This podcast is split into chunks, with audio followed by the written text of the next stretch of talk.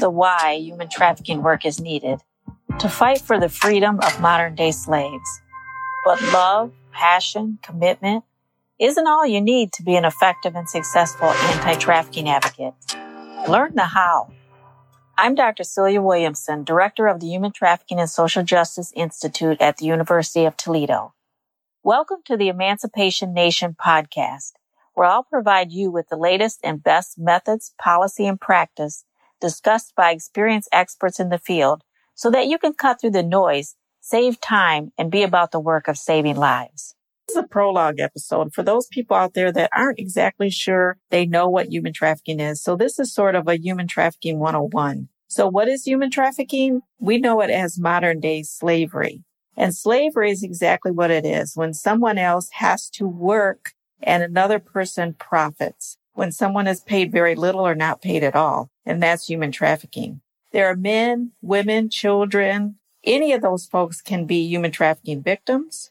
Most often the types of human trafficking are human trafficking in terms of sex trafficking or labor trafficking. There are three illegal enterprises around the world, gun sales, drug sales, and the sale of humans. In 2000, in the U.S., the federal government passed the Trafficking Victims Protection Act. And so what that basically did was acknowledge that we had these modern day slaves on U.S. soil. And it broke down the definitions of sex trafficking as follows. So sex trafficking is the recruitment, the harboring, transporting, providing, or obtaining of a person for a commercial sex act in which that sex act is induced by force, fraud, or coercion, or if the person has not reached the age of 18. So if someone is under the age of 18, we don't have to prove force, fraud, or coercion. The U.S. government says that any child under the age of 18 cannot consent to commercially sell themselves, that they are a victim of a crime, and that crime is sex trafficking. Labor trafficking is the recruitment, harboring, transporting, providing, or obtaining of a person for labor or services through the use of force, fraud, or coercion for the purpose of subjection to involuntary servitude, peonage, debt bondage, or slavery. The Global Slavery Index estimates that there are about 40.3 million slaves in the world today. And so when you're talking about a number that large, it's very difficult to have an accurate estimate. And so all of these types of estimates that you'll read around the world have been largely criticized because of the illegal nature of the crime, it's very hard to come up with a credible estimate, but that's the estimate that we have so far. The U.S. has two campaigns that are largely going on. One of them is called Look Beneath the Surface. And you'll see that on various posters and things like that. And that's really telling people in the U.S., you know, in your jobs and where you go about your day, look beneath the surface. You may see a victim and then they ask you to call the national hotline, which is 888-3737-888. The other campaign that the U.S. has is called Rescue and Restore.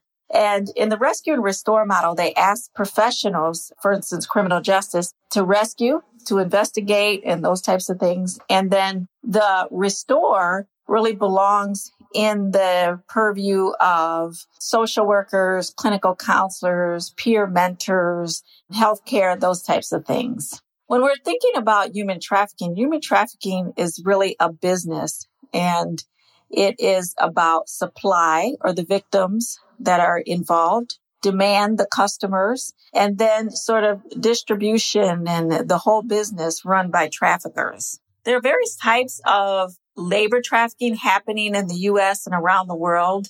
In the US and around the world, but we've seen in the US domestic servitude people that are brought here into the U.S. and uh, work in people's homes as private nannies or maids and things like that. But the issue is they're not allowed to quit. And that's what makes it a trafficking situation. It's like you can go into a job and be horribly exploited by an employer who is uh, following the minimum of the law.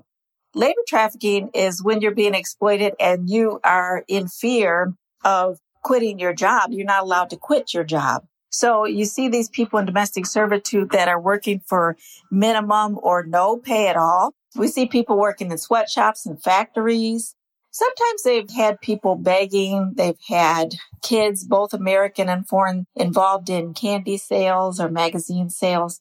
People who are working agricultural work or working in restaurants or ethnic buffets, maybe nail salons, maybe doing manual labor.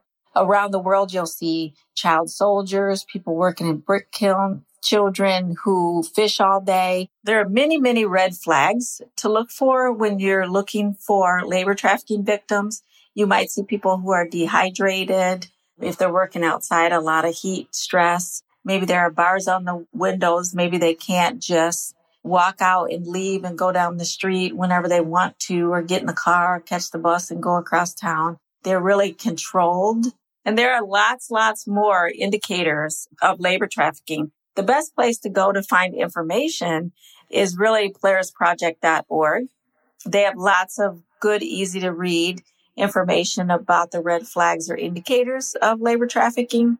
Same thing is true. Sex trafficking, polarisproject.org is a good place to go. Shared Hope International focuses on domestic minor sex trafficking or American youth that are being trafficked into the sex trade. They also have some offices in other countries as well. But you can go to Shared Hope International to find out information about U.S. born kids. In sex trafficking, you have men and women, boys and girls that are victims, although it's predominantly girls and women that may be victims of sex trafficking. And they're working in prostitution, pornography, maybe they're stripping, doing lap dancing, live sex shows, maybe they're being sold online. You'll see people from other countries being brought into the U.S. as mail order brides or child brides. And again, some of the red flags for sex trafficking may be the same, particularly if someone's a sex trafficking victim who's also a labor trafficking victim. And some people do say that it should just all be called labor trafficking because even if you're working in the sex trade, that's still work. It's still labor, but we separate them out between labor trafficking and sex trafficking. So there are many, many indicators and red flags for sex trafficking, particularly if you're talking about minors, domestic minors or American born youth. And we'll talk about some of those risk factors as we go through the podcast.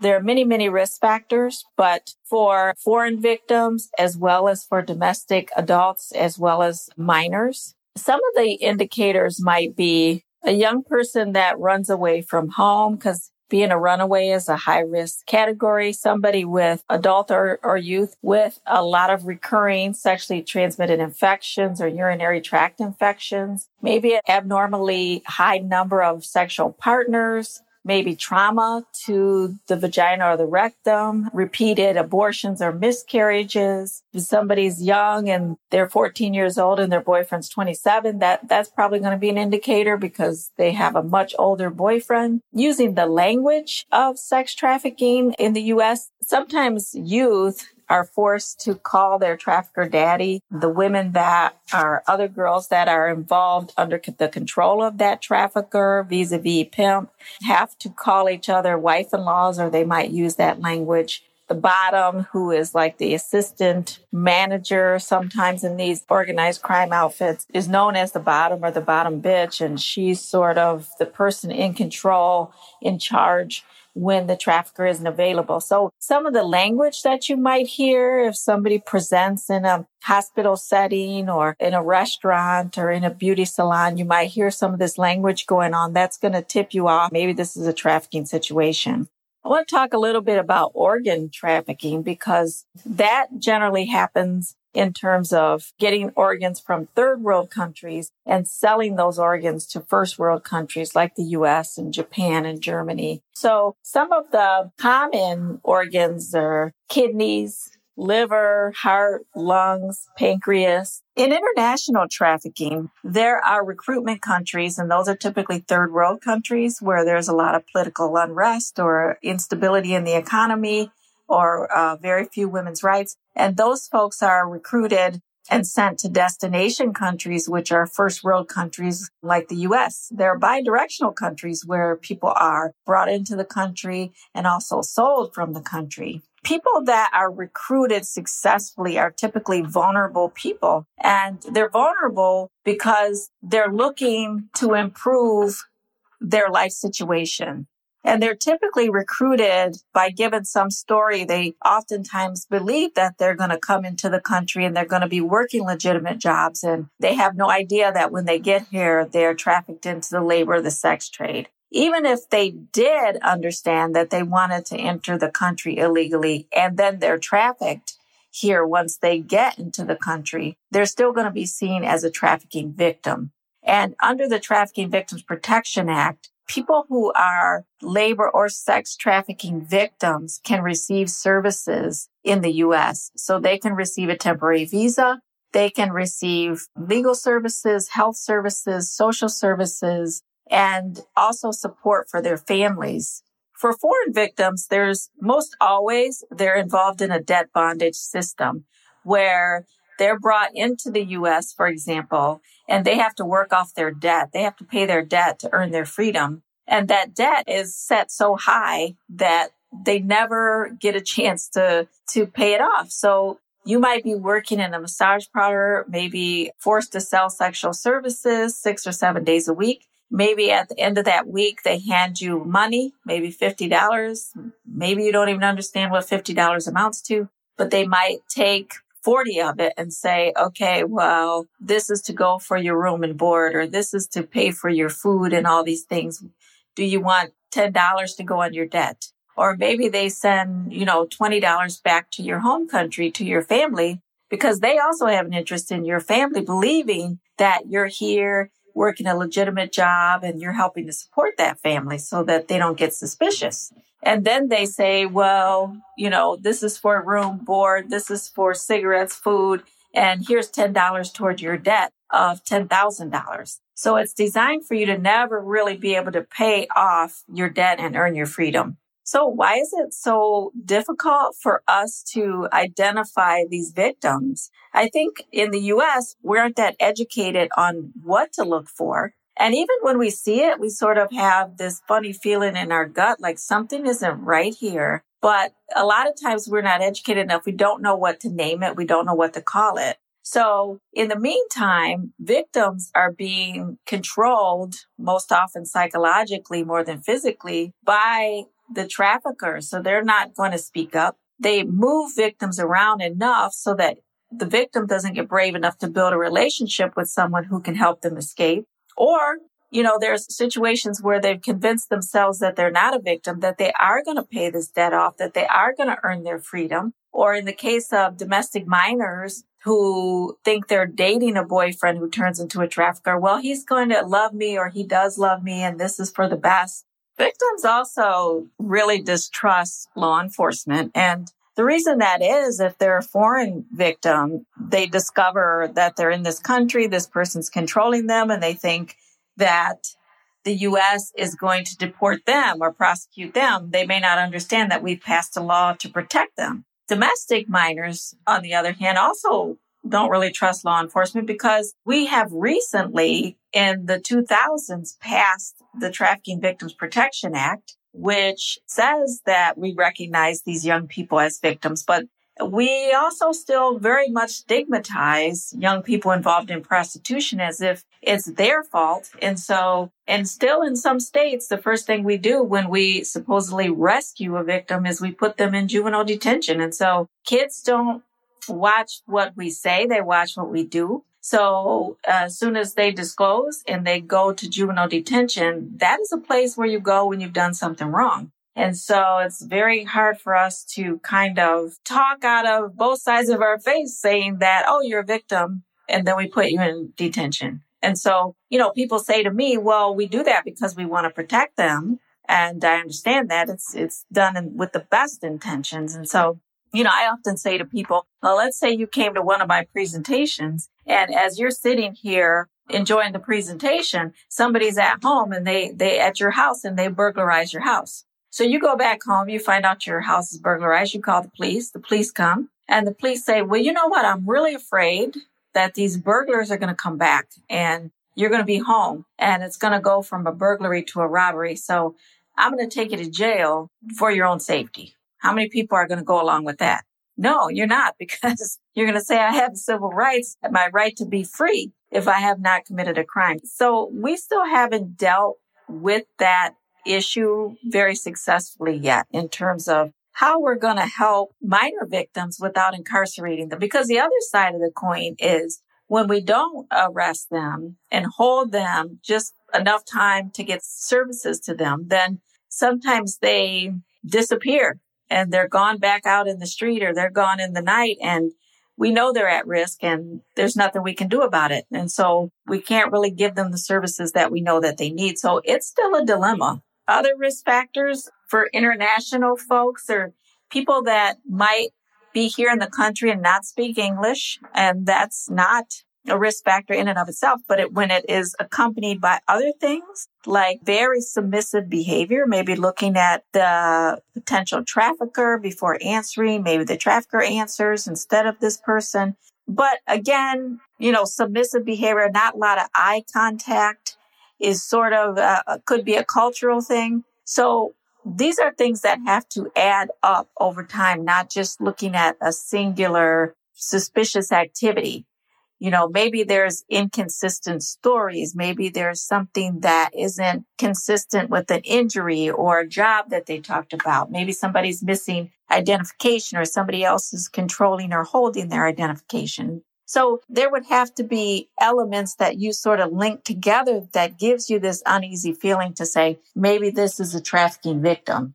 Both domestic victims and foreign victims feel helpless. They feel like they can't get out of this situation. Most feel shame. And, you know, there's a difference between guilt and shame. Guilt is you feel guilty when you've done something wrong and and that's an appropriate emotion when you've done something wrong in this situation you haven't done anything wrong you've been duped into this situation but shame is what you feel when you are something wrong and so we should never feel shame because how do you how in the world do you fix that humiliation Sometimes victims feel they're in denial because they think they're going to work themselves out of the situation. And if they're a foreign victim, they may experience culture shock where they don't even understand U.S. law or U.S. customs all that well to be able to get themselves out of a situation like this. Over time, victims commonly experience trauma bonding or Stockholm syndrome. And that's really a common phenomenon across kidnappings and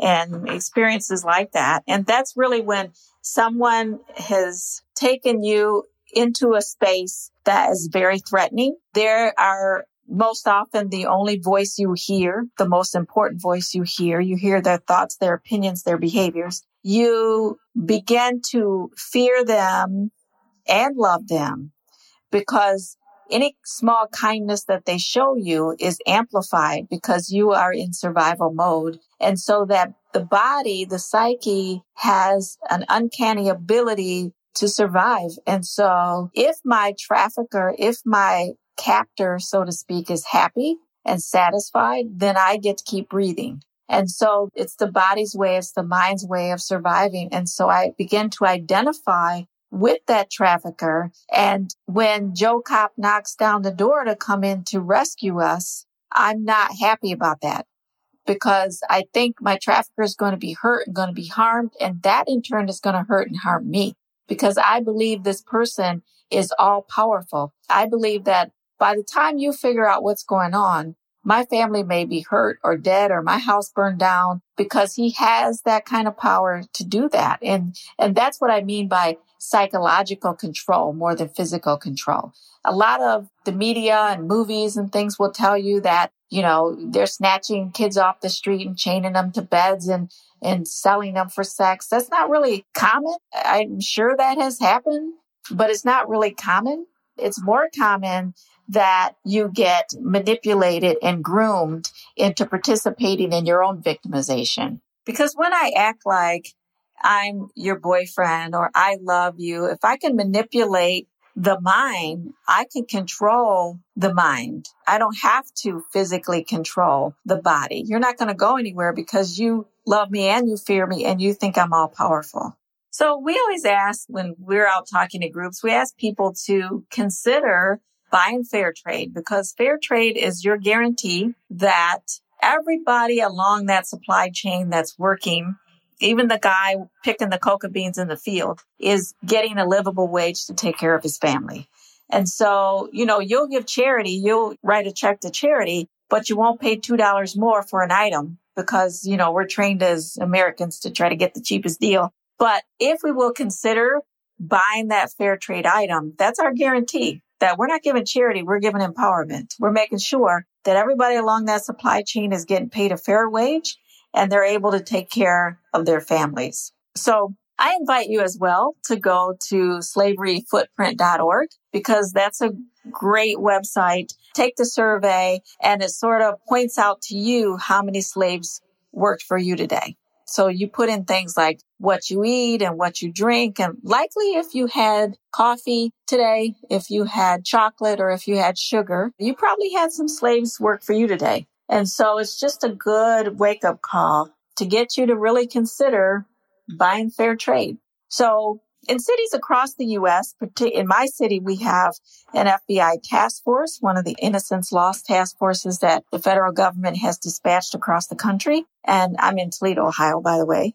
But there are a lot of communities now, states and cities that have put together task forces. And the reason we need these human trafficking task forces is because human trafficking is an organized crime you know, there's some high powered syndicate people that might be involved, but also mom and pop shops and small operations. But what they do is they all represent individual links in a chain. And so it's not good if somebody just arrests one person or a pimp or something like that, slaps them on the wrist like we used to do in the 70s, and that person gets back out of jail, links with that chain, and the whole business continues. And so task forces understand the entire organized cell and they work to remove that whole cell, not just arrest a link in the chain.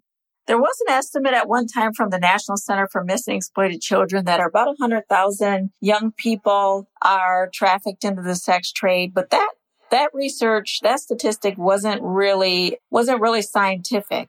Although they do report that a number of kids that do run away and are involved in sex trafficking. A large number of those kids are also involved in child protection and foster kids, things like that. I can't exactly recall the statistic right now, but a high number of those kids have been involved in foster care. Now I want to talk about, you know, child sex trafficking in general. When we're talking about child sex trafficking, we're really talking about kids 10 to 17, 12 to 17. So there's some information traveling around the internet that infants are being trafficked and 10 to 12 years old is the average age of a trafficking victim and things like that. Those statistics really, there isn't much science behind that. And there isn't a lot of that going on. Although infants, I'm sure, are trafficked and young children, I'm sure,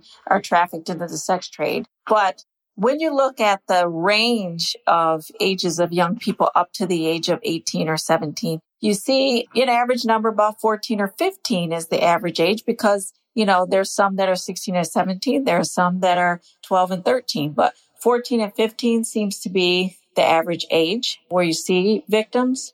I have interviewed a victim that was 10 years old. So it's not an impossibility, but we don't need to sensationalize something by saying it's younger and younger victims when it's already tragic enough. So if you're under 18 and you are a child sex trafficking victim, that is a tragedy. And that's what we all need to be working to stop. Now, what sort of binds all of these victims together?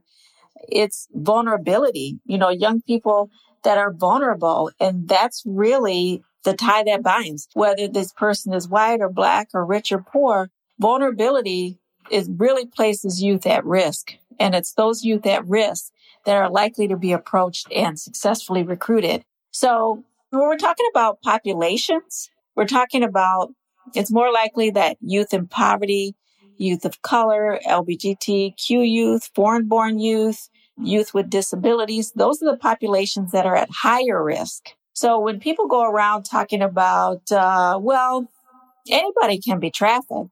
Yes, that's true. Anybody can be trafficked. But who is more likely to be trafficked? Who statistically is likely to be trafficked? It's those groups. It's not going to be so much uh, somebody in white middle class America. Although I know trafficking victims that actually came from white middle class America. But more likely it's going to be somebody living in poverty, a person of color, somebody already vulnerable for various reasons.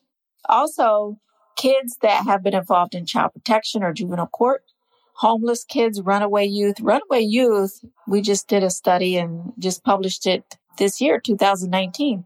Runaway youth is the highest risk factor of all the youth that we surveyed and interviewed youth that have older boyfriends, maybe gang affiliated type youth, youth that do poorly in school. Those are all risk factors for young people to be successfully recruited. Who's likely to recruit young people into the sex trade? Well, not the scary, creepy guy. Okay. So we, we can stop watching those movies.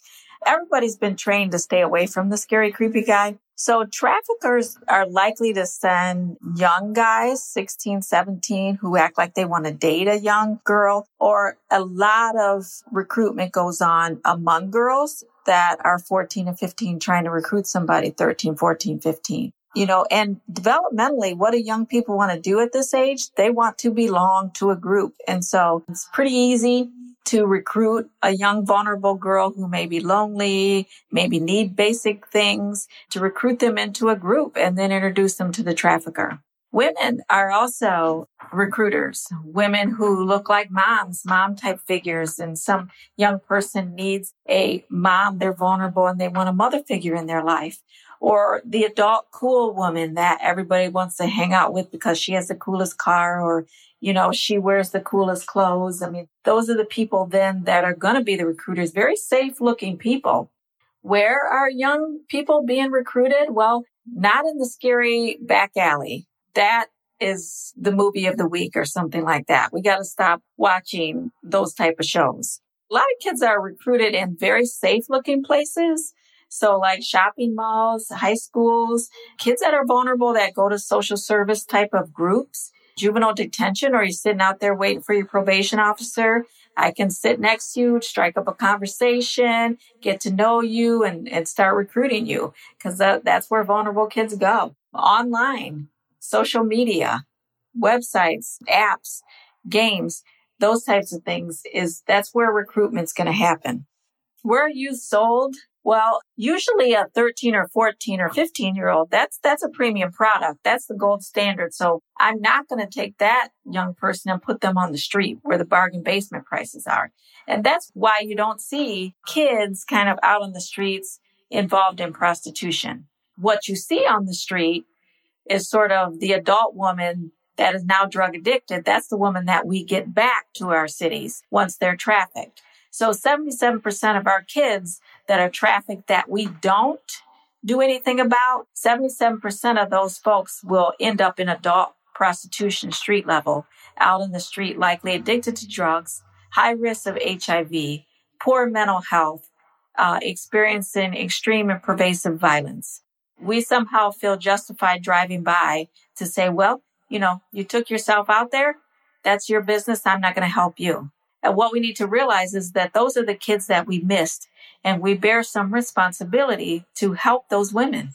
So we see kids being sold to private homes, private parties, strip clubs, maybe convention centers, some sporting events. You see kids and women being sold at truck stops because that's still very much a bread and butter place uh, where you see transient men with money in their pockets. So you still see that happening and to see kids sold online.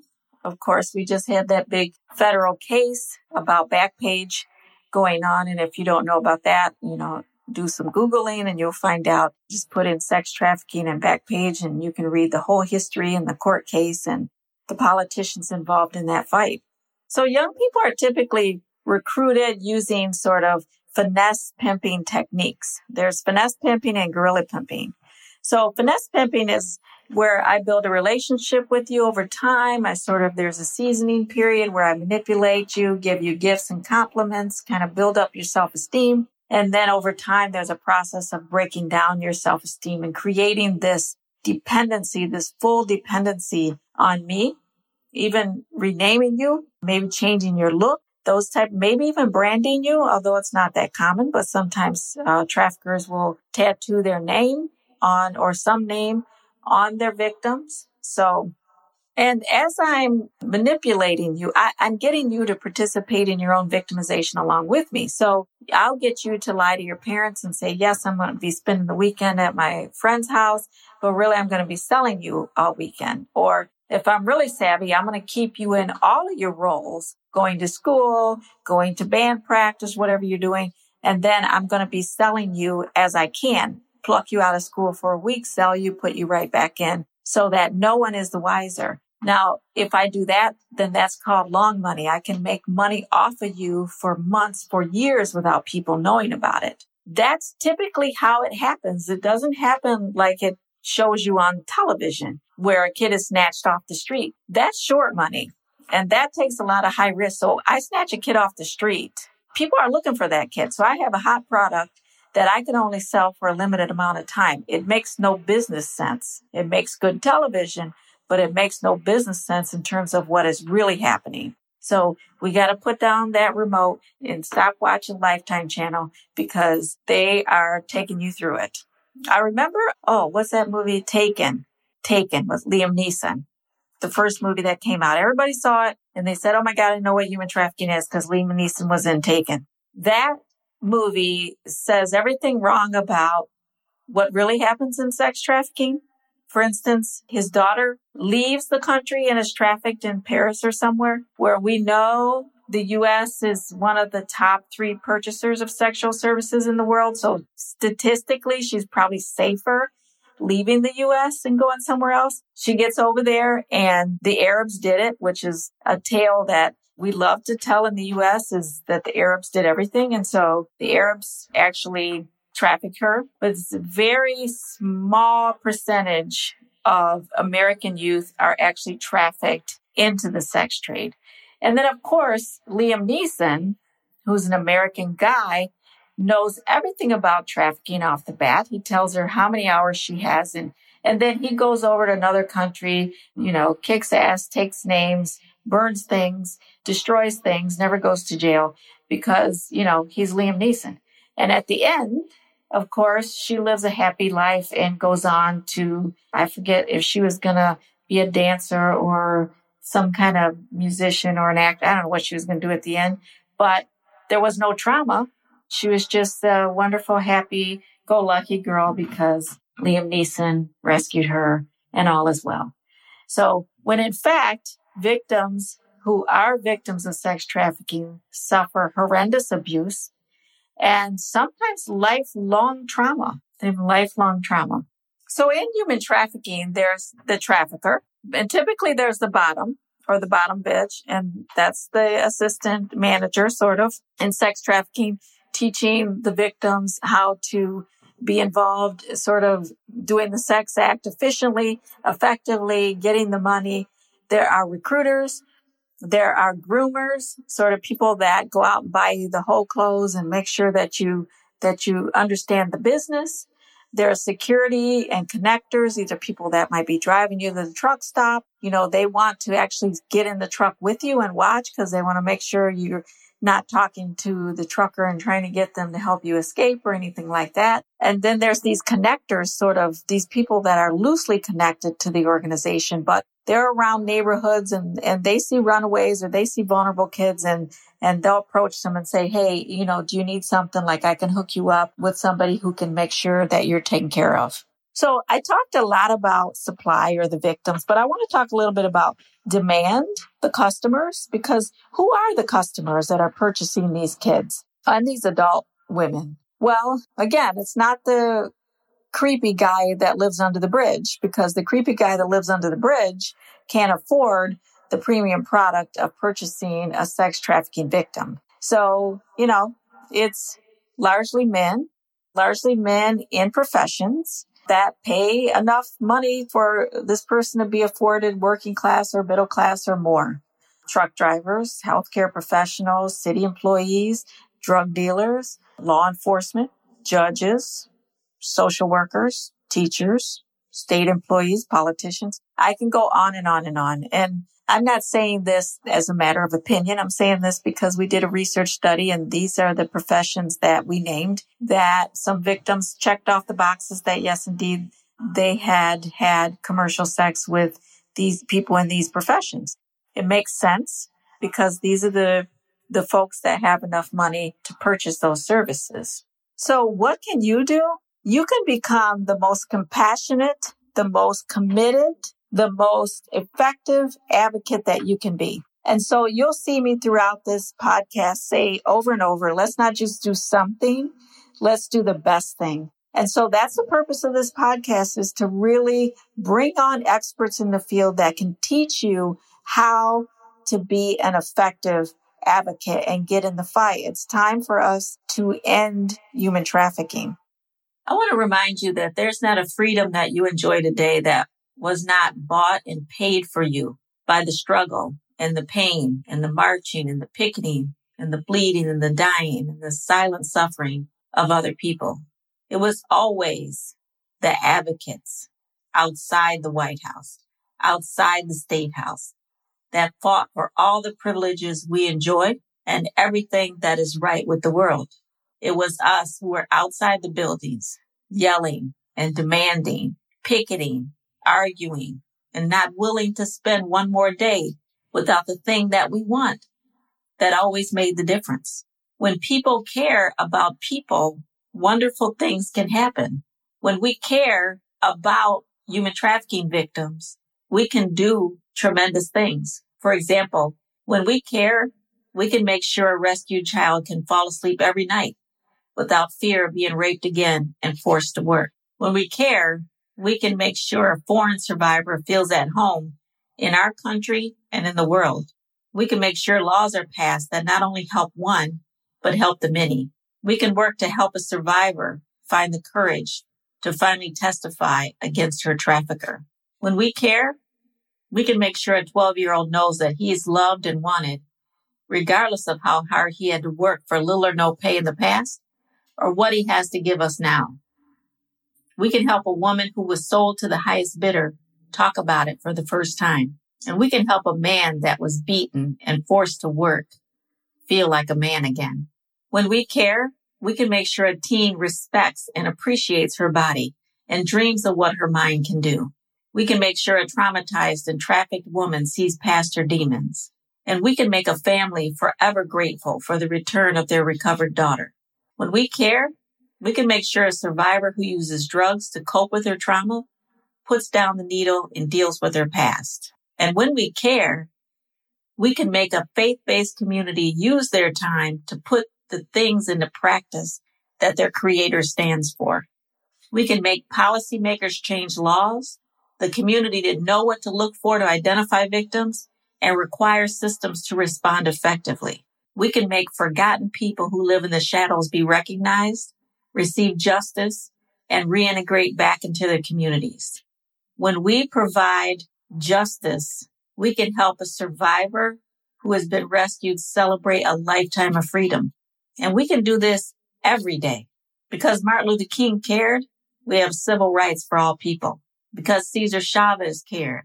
Because Harvey Milk, Malcolm X, Susan B. Anthony, Rosa Parks, Gloria Steinem, Audre Lorde, Gandhi. Because you care.